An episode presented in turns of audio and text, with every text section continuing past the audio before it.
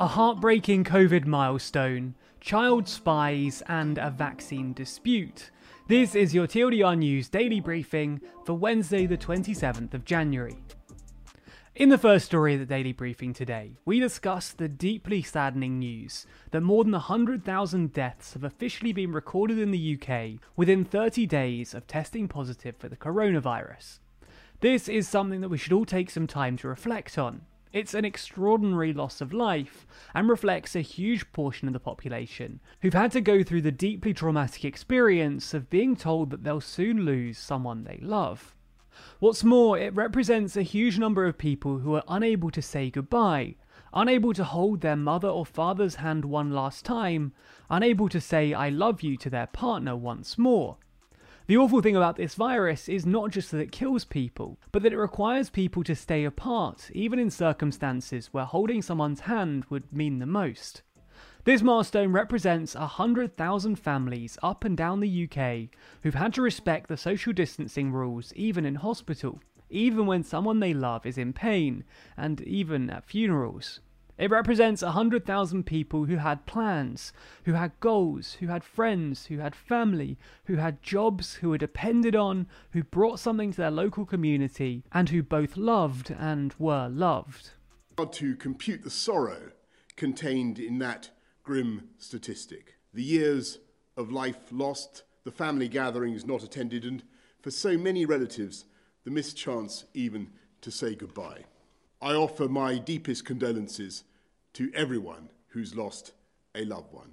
When we've come through this crisis, we will come together as a nation to remember everyone we lost and to honour the selfless heroism of all those on the front line who gave their lives to save others.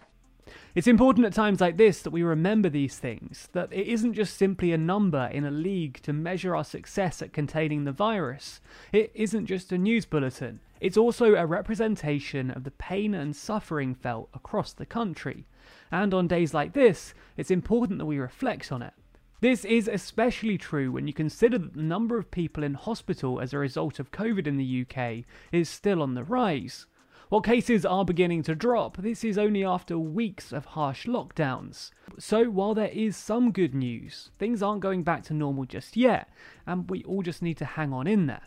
For the second story today, we move to another UK based story, one about child spies.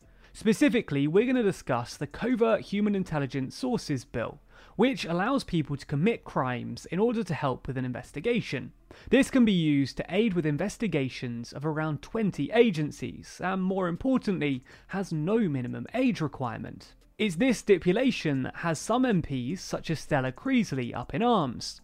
She stated that children are being told to stay in dangerous situations, such as being members of gangs or remaining in abusive relationships, in order to collect evidence. She's also stated that the law should be consistent with the belief that children should be actively taken out of dangerous situations, and that this bill aims to do the opposite in the name of government investigation.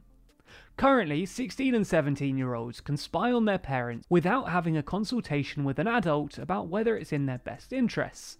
An amendment was added to the bill a couple of weeks ago, though, in the House of Lords, changing this so that an adult had to be there when 16 and 17 year olds were deciding whether or not to break laws to aid with investigations. However, today the House of Commons is voting on whether they should remove this clause. The government claims that the amendment could backfire and make it harder to remove children from drug gangs. Despite this defence from the government, a large rebellion is looming, and it's possible the government could lose the vote later today. In the last story today, we move to the EU to discuss a dispute about vaccinations. It's fair to say that on the vaccination front, the UK is currently doing particularly well. The government is aiming to offer the first dose of the vaccine to 15 million people in the top four most vulnerable groups in the next few weeks. As of today, more than 6.9 million doses of the vaccine have been administered.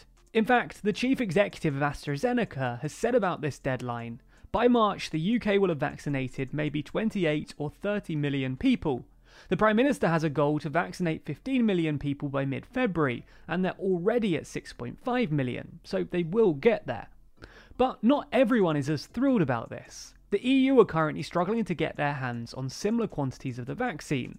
This is partly due to manufacturing problems that have delayed the 15 million doses of the AstraZeneca vaccine from reaching the EU. This has caused EU politicians to berate the company, claiming that they're giving the UK preferential treatment and accusing them of holding back on delivering their fair share of doses. The chief executive hit back at these claims, saying that the UK contract was signed three months before the European vaccine deal. So, with the UK, we've had an extra three months to fix all of the glitches we've experienced. As for Europe, we're three months behind on fixing those glitches.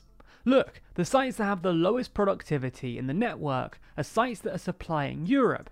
One of the plants with the highest yield is in the UK because it started earlier. Ultimately, we'll have to leave it up to you to decide whether you think AstraZeneca are acting fairly, or if there should be more equitable distribution of vaccines across the continent. For those of you who think the news is too long, be sure to check out tomorrow's daily briefing. Read the newsletter by signing up at tldrnews.co.uk forward slash daily.